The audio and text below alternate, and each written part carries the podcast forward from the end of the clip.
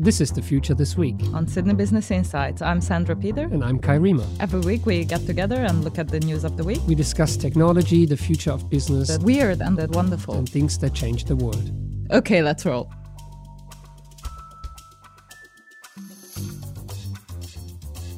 Today in The Future This Week, the myth of the lone genius. Can life compete with Instagram? And is coal still cheaper? I'm Sandra Peter. I'm the director of Sydney Business Insights. I'm Kai Riemer, professor at the Business School and leader of the Digital Disruption Research Group. So, Kai, what happened in the future this week? Our first story was sent to us by our keen listener, Dirk. It's from the New York Times titled Tech's Damaging Myth of the Loner Genius Nerd.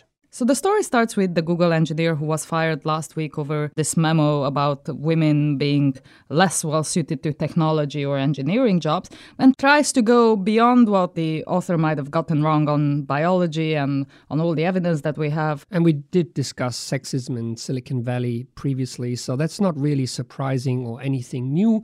It has created a lot of attention in the media, but we want to hone in on something else here the argument that the article makes around the myth of the rational lone male person in Silicon Valley who is the supreme inventor of new ideas and new technology. Basically, the article hones in on the fact that the author might not have been wrong just on the biology, but he might have been wrong on what it's like to work in tech. And that's what we want to focus on today. So, unlike the myth, which is the lone guy in the basement working by himself, in fact, Interpersonal skills, collaboration, empathy, emotional intelligence, communicating, working in a team is an essential part of working in technology today and working on these large engineering teams. So the fact that we might assume that these jobs are being done by lonely men in their basements is not only harmful to attracting more women into the sector or also to attracting some men who might not see themselves as loners wanting to work by themselves in a basement. But it can also lead to the creation of what could be dysfunctional teams, also to bad products and services. So let's break this down. If we look at the archetype loner, rational nerd. And we find opposites for this. What we would get is someone who is collaborative with lots of empathy and values diversity. So, this is really what this is about, right? The argument that is being made is innovation is really a collaborative effort it needs a lot of empathy because you're designing for other people. So you need to be able to put yourself into the shoes of your customers. You need to envision what their world is like and what it would be like to have a product that might solve their problems. And you can only do this by inviting diverse perspectives into the company, not just in terms of gender, but in terms of different skills, different backgrounds. Like Steve Jobs famously engaged with calligraphy and aspects of industrial designs, which really did not have a place in the computer industry at that time. So it's really a much broader picture. Indeed, and this is becoming increasingly important. And we've got a paper that the New York Times article touches on, which is by David Deming, who's a professor at Harvard. And he's looking at the growing importance of social skills in today's market and really showing that jobs that require the combination of hard skills, math skills, as well as social skills, and computer science would be one of these jobs, but so would be things like nursing that require a whole host of social skills, but also very strong skills, financial management. These are the types of jobs that have really done best in the modern economy and the jobs that are really growing. Yes, and it is important that we recognize that those skills are often equally, if not more important. But at the same time, in the article mentions that in Silicon Valley, in Google, in companies like that, any skills to do with people, so called soft skills, are often undervalued. So the article says the more your work is talking to the machine, the more valuable it is. So there's this conception that if you're dealing with the hard stuff, the coding and the machine, it's really highly valued. But if you're just talking about consumers and people, it's kind of a second rate skill, an afterthought, when in fact, practices such as design thinking telling us that people are always first in the process. And indeed, we've seen examples, and we've discussed this in previous podcasts, of moments where things like empathy and design were not taken into account, and where products have failed to take into account, for instance, women with Apple Health. We've discussed this on a previous podcast. Yes, who would have thought that women have menstrual cycles? Not the team of solely male engineers who launched this product, apparently. Apple has since recognized that, and the app now includes period trackers as well. So it's now a health tool also for women. Google Plus had similar problems with requiring people on their social network to disclose their gender, and it led to a lot of harassment, things that were not predicted, again, by a team that made the decision based on the technical argument that the software could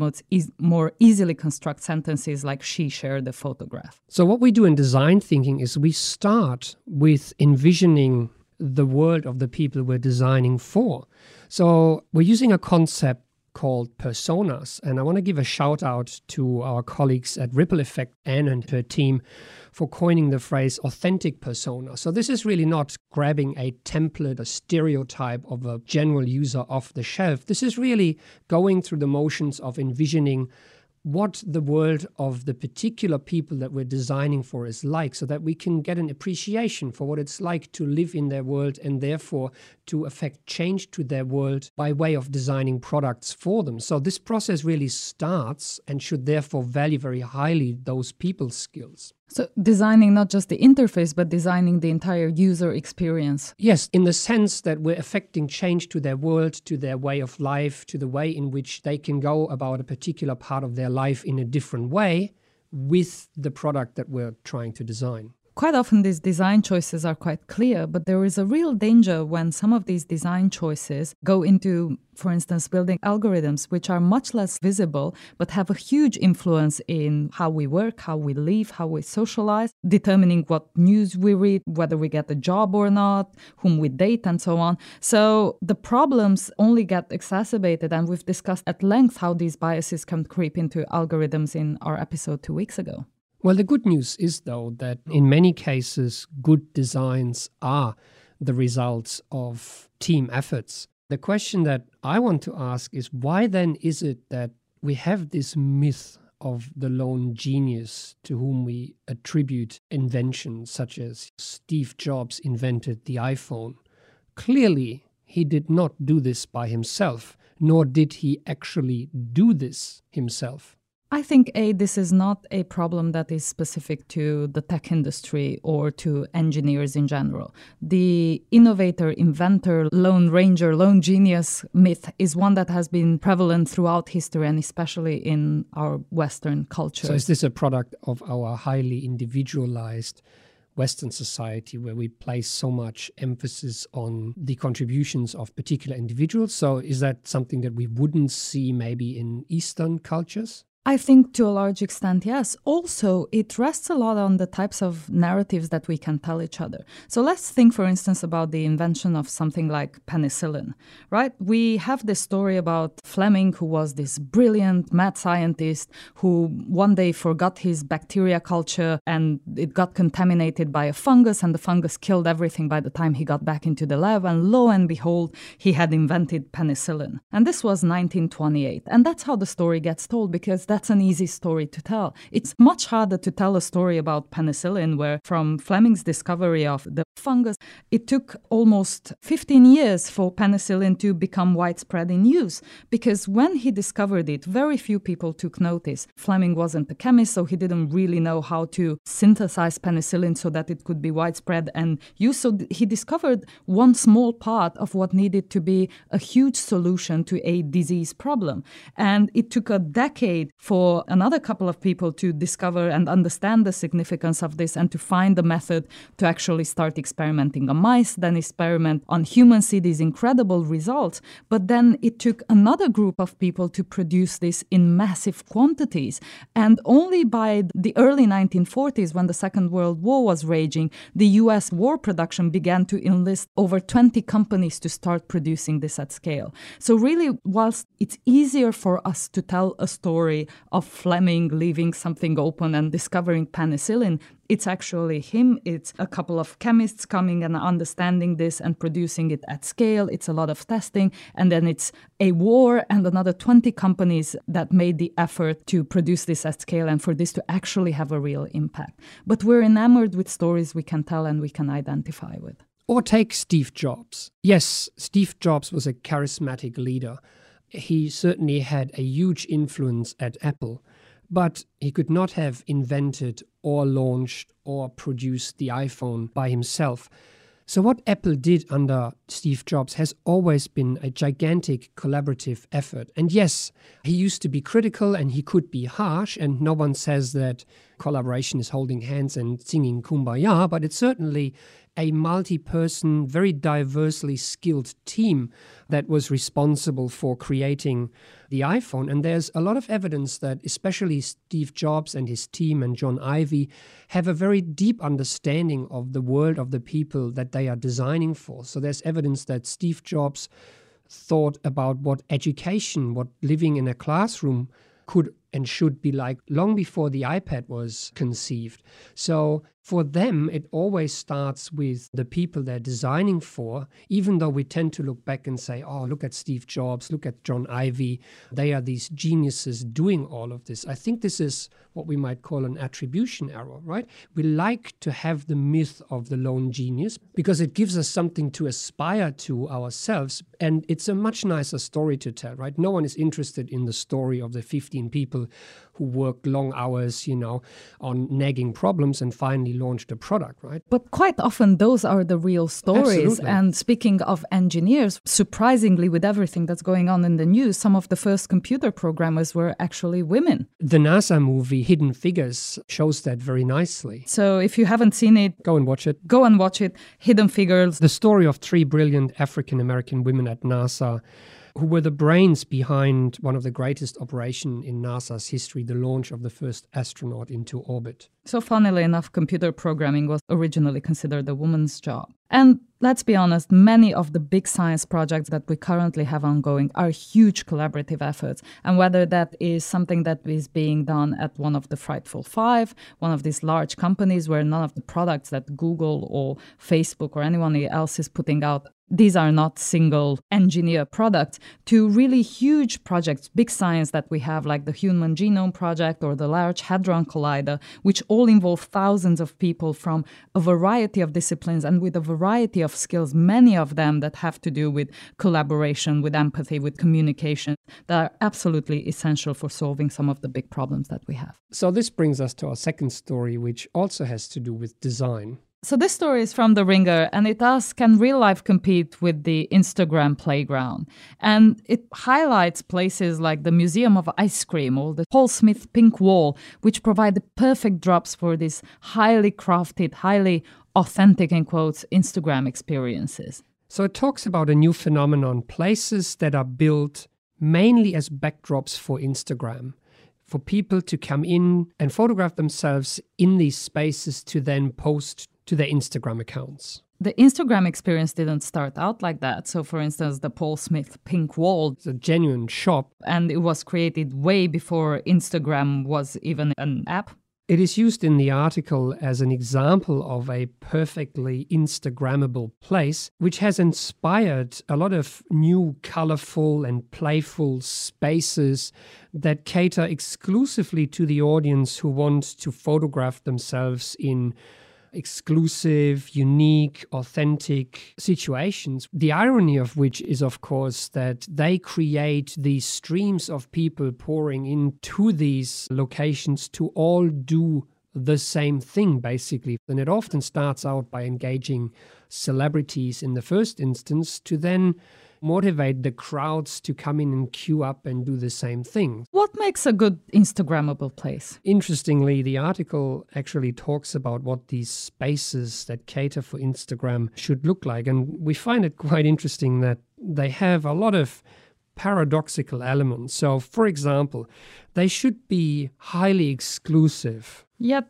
really accessible. So everyone should be able to go in there. Of course, they need to be brand new. Yet everybody should know about them. Spaces like this should be able to accommodate everyone. Yet really create the illusion of being alone. Obviously, they have to look good in a selfie. Yet be big enough to accommodate huge crowds of people. They have to look really cool. Yet be able to blend in the background. And they have to be unique, of course. Yet provide a repeatable experience. So these spaces really should give the individual a backdrop to express their very own authenticity. An authenticity that everyone else can share. That's right, which ironically is a mass phenomenon. So let's discuss the notion of authenticity here. because it's one of those things where Instagrammers can smell when a place is trying too hard and is being inauthentic and not suitable as an Instagrammable place. In the very beginning, Instagram used to be tied directly to this idea of a human experience in a particular place. So if we go back to the very beginning, Instagram was an app called Burbn from the drink, but spelled differently. And this app would really allow you to check in at a particular location and make some plans around that location, hang out with friends, and also post pictures of these meetups. As the iPhone camera got invented, the app creators discovered that actually the posting and sharing of photography were really the thing that people were using most. And they pivoted towards developing the app that now is called Instagram that would only share photography and made that really simple. And the photographs that were initially shared were photographs that were directly linked to some sort of personal experience in a particular place. Often a fairly informal documentation of what people would be doing to collect in a stream a visual narrative of one's life. And they were linked to a family trip or a dinner with friends or a wedding reception or a morning coffee. Now they have been disconnected from the actual experience and authenticity became the picture itself. So over time, a certain aesthetic emerged around Instagram photography, and people really got obsessed with what those pictures looked like rather than necessarily what they showed. So it is now very important that Instagram pictures are really pretty, they're really beautiful. So people spend a lot of time creating the perfect Instagram picture. It has become a certain genre of photography, but in the process, creating those pictures has become kind of an end in itself. So, really, what this has led to is a professionalization of Instagram. And this is something that we have touched upon before when we did our episode on hashtag van life. Yes, the way in which, you know, certain practices such as advertising colonize other practices and crowd out what they were about initially. What we have now with Instagram is an entire industry complete with interior designers, food designers, beauty experts, models, all these people who create the Instagram look restaurants that create food as Instagrammable experiences. There's no restaurants where you can book the Instagram table that comes with great LED lighting to create the perfect scenery to photograph your food.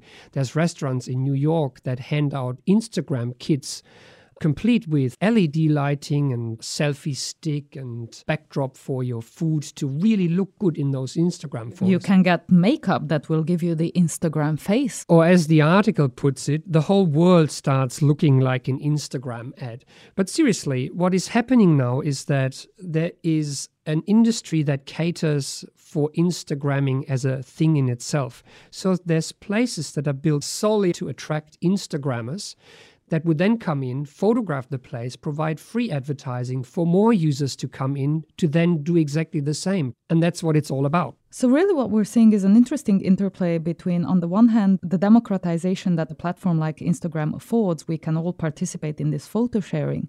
And then with the professionalization of the platform, really a lot of the power being drawn away from the users, and the users become the ones that are being used.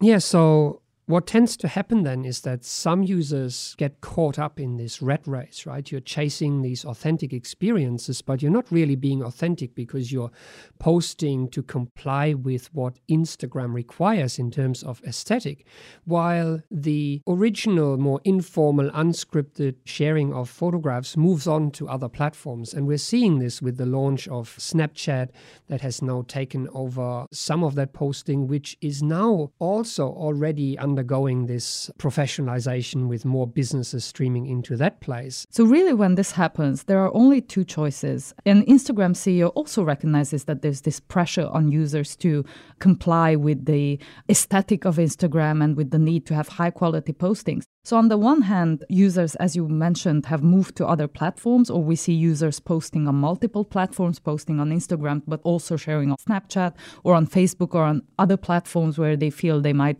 keep all the photographs. Or we're seeing companies like Instagram attempting to provide new services that try to reintroduce some of that Recapture, authenticity. rekindle some of that authenticity, such as with the stories feature. So, another one that we'll keep an eye on. Our last story for today, however, takes us in a completely different direction.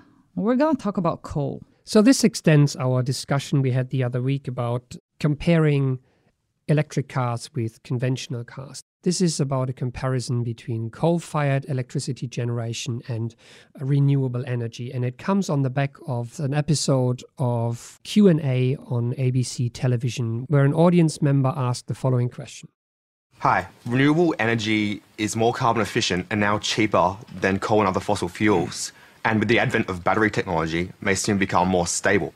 But the transition to renewable energy risks jobs in vulnerable communities of National Party constituencies.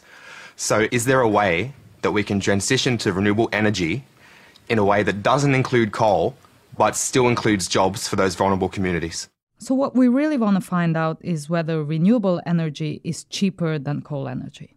Now, here is the response he got from Resources Minister Senator Matt Canavan. I, I don't accept that, that, uh, that, that renewables uh, are at the moment cheaper than coal. That's not the advice the Australian government has, uh, particularly when you look at the need for dispatchable power. Like, we need to have an electricity system which can provide energy on a permanent basis. And on that basis, coal is still probably the cheapest way of doing that. So, the article that we're referring to today is a fact check of the question of whether coal is still cheaper than renewables as an energy source, and it comes from the conversation. So, this is a really good segment that the conversation runs. A fact check basically looks into the science behind the arguments that are being made on shows such as Q&A. Really on anything in the media. And in this instance, we have Ken Baldwin, who's the director of the Energy Change Institute at the Australian National University, doing a calculation of the comparison between coal and renewable energies. And we also get two reviews providing extra fact checks. So it's a really rigorous way of shedding some light on those truisms that are often tossed around in the media. And the Conversations Fact Check Unit is really the first one of its kind in Australia. And it's one of the first ones in the world that's accredited by the International Fact Checking Network. This is an alliance of fact checkers hosted at the Poynter Institute in the US. So, in a post truth world, I think a very valuable initiative. So, let's look at the facts here.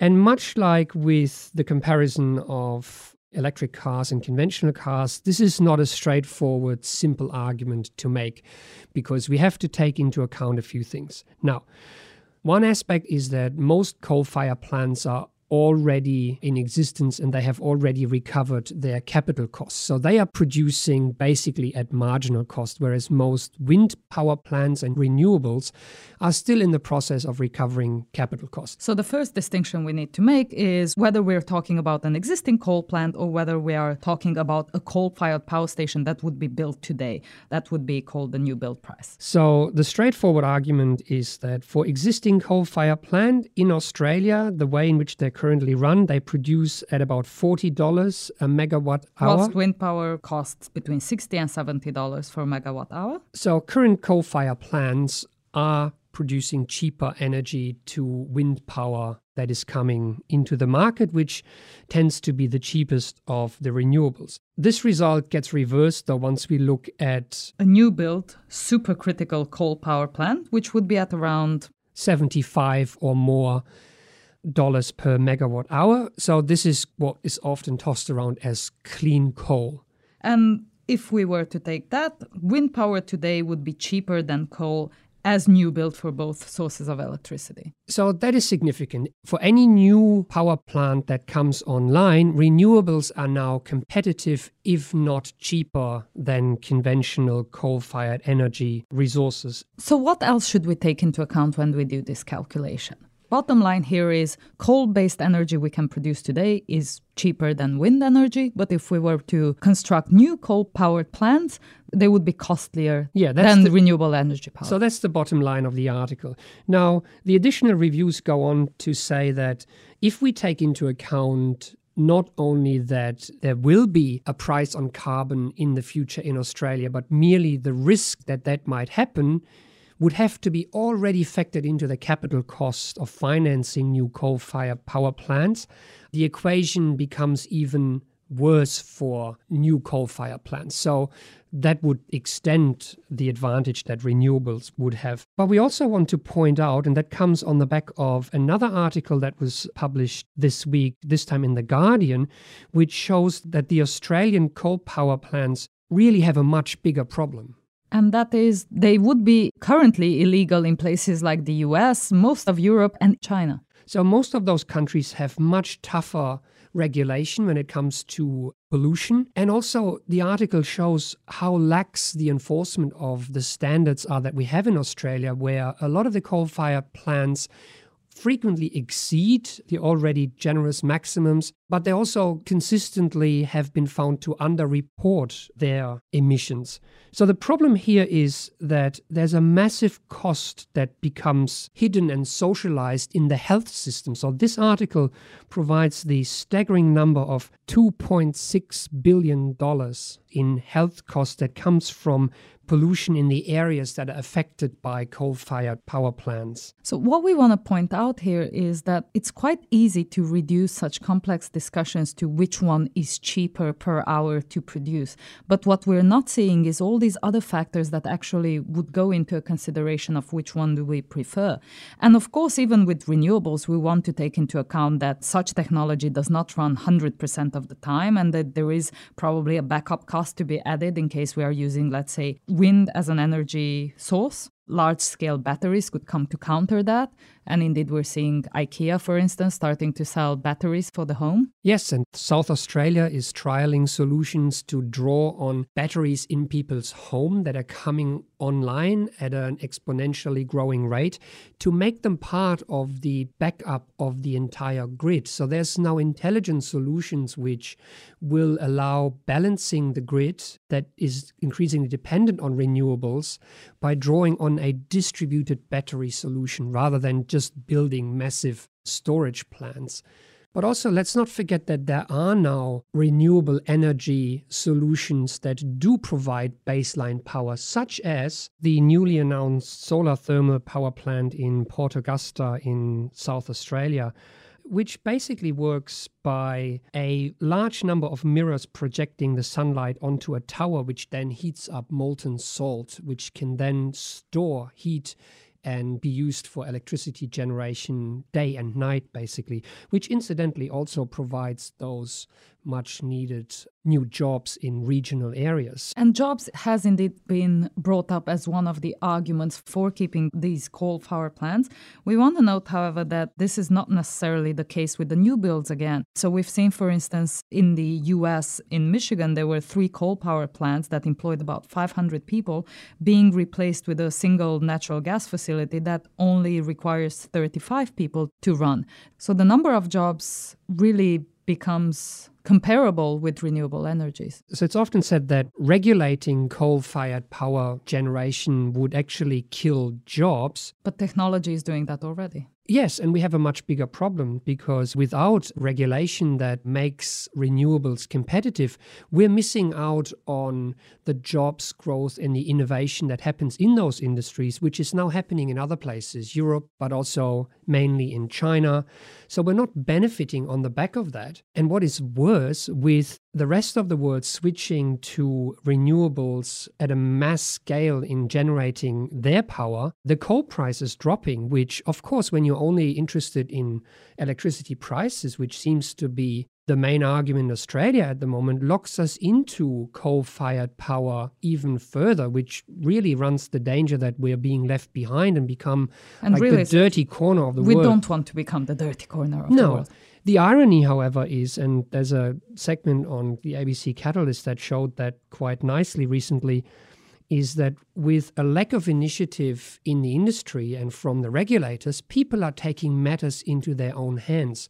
So, solar and especially solar batteries are now becoming increasingly popular, and Australia is actually leading the way in individual adoption of battery technology in people's homes because guess what? The low prices for coal-fired power does not translate into lower consumer prices, which are among the highest in the world. And this will only become a more widespread technology as places like IKEA, we've seen recently, will start to sell batteries for the home. Which brings us back to one of our favorite topics, which is disruption. So we're really I thought seeing... it was batteries.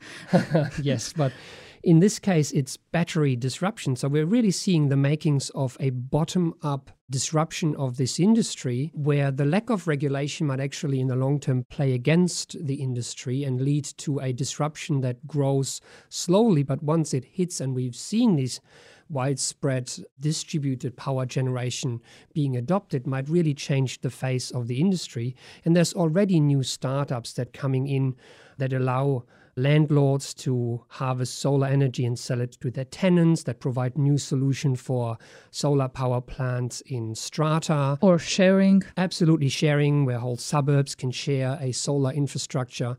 So we're really seeing some interesting technological solution and a bottom up movement that might change the face of this industry. And speaking of disruption, the big announcement for this week. So there's a shout out Disrupt Sydney, the business school's Disruption Conference in its fifth year happens on the 22nd of September.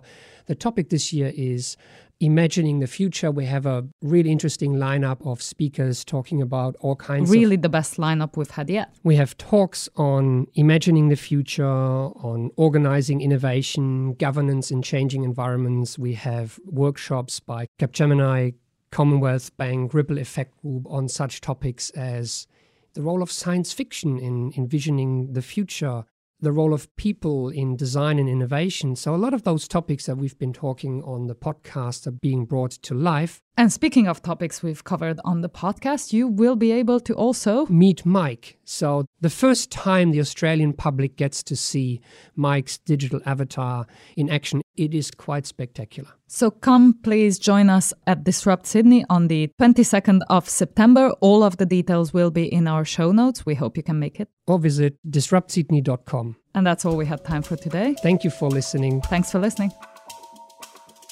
This was The Future This Week. Made possible by the Sydney Business Insights team and members of the Digital Disruption Research Group. And every week, right here with us, our sound editor Megan Wedge, who makes us sound good and keeps us honest. You can subscribe to this podcast on iTunes, SoundCloud, Stitcher, or wherever you get your podcasts. You can follow us online on Flipboard, Twitter, or sbi.sydney.edu.au. If you have any news you want us to discuss, please send them to sbi at sydney.edu.au.